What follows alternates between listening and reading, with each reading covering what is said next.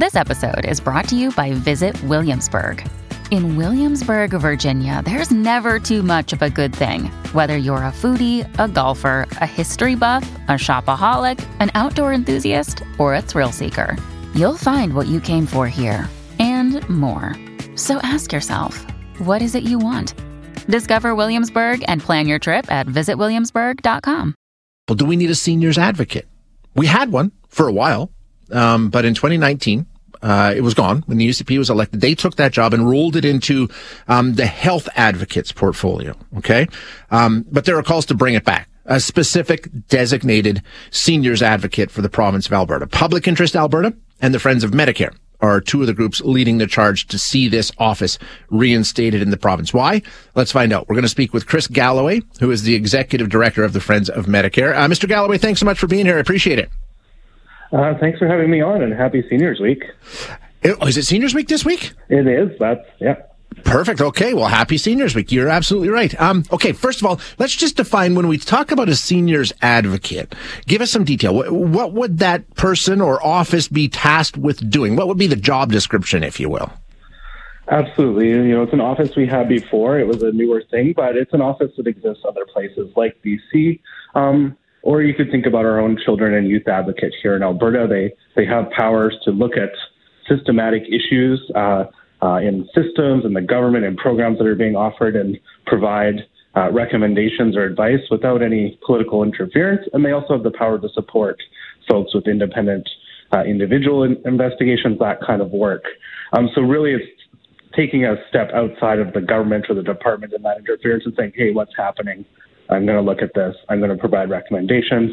I'm going to support people who are having cases that are are not going well and they're not being properly treated. So it's really a place for folks to go uh, when they're having issues, but also a place to look at these issues through a different lens and really look at what's going wrong in our system. We recently saw the Auditor General reports on long-term care to show just how badly we're doing in our long-term care system here in Alberta. Issues like that that could be flagged early on that don't get to where we're at uh, would be abuse. And also, just we hear constantly from seniors and seniors groups that they need somewhere to go when they're struggling to deal with a program or a system they don't know where to go. They don't think they're being treated correctly. Uh, they really want somewhere they can call or send a message to and get some support. Um, okay, that that makes perfect sense. We've got a place for them to go, and, and and you talked about you know investigations, things like that. The process that these advocates, and like you say, we have them when it comes to children's services and things like that. So there's sort of a template we can follow. In in terms of the powers they have and the change they can bring about or the help they can provide, what's that process look like? It starts with the hey, I've got a problem, I need your help. Where does it go from there? Yeah, when you have an independent office with an advocate, they have the power to decide to which things they're going to investigate or prioritize or report on. Uh, so some of that is up to the what the advocate's hearing or their their choice of what to look into, because obviously they can only do so much. They're usually a small office with a, a small team. Um, but if they're hearing the same thing over and over again, like an example right now we're hearing is from home care over and over and over again for folks saying it's not meeting their needs, they're not getting the answers they need, they're needing to appeal decisions all the time. We should be looking at that. Why is that happening? What's going on?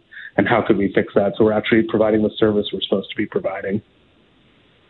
What, when we talk about seniors advocate, like you say, it's an office, right? So, I mean, in terms of I, uh, not just cost, but personnel, and I mean, how, how, what does it, what's the actual office look like if we base it on what we're seeing with the other ones? I mean, it's, it's not a ministry, but it's a pretty large operation, right?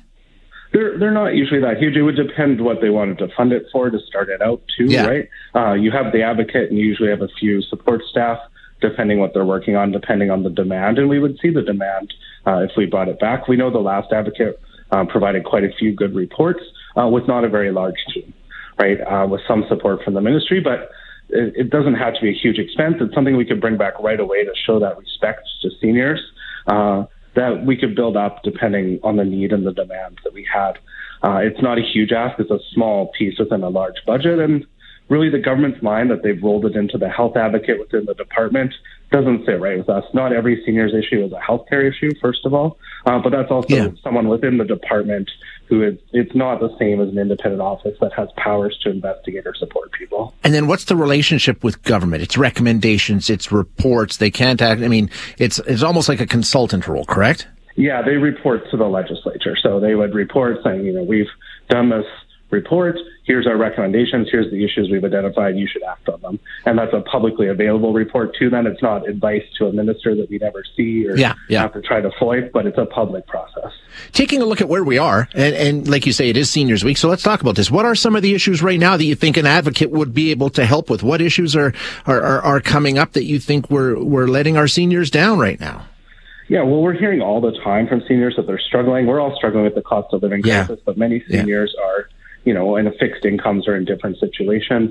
Uh, so we're hearing stories of people cutting their drugs or choosing between rent or food or their medications that week. And we saw things with the last government, like the cutting of the seniors' drug benefit. And what impact has that had on people's lives? We should be looking at that and what the real cost of that is to our healthcare system if people aren't taking their medications properly. But there's all sorts of issues like that. And just overall, you know, we have a child and youth advocate partially because children are more vulnerable in our society for various reasons. And the same can be true for seniors. They're more vulnerable to exploitation.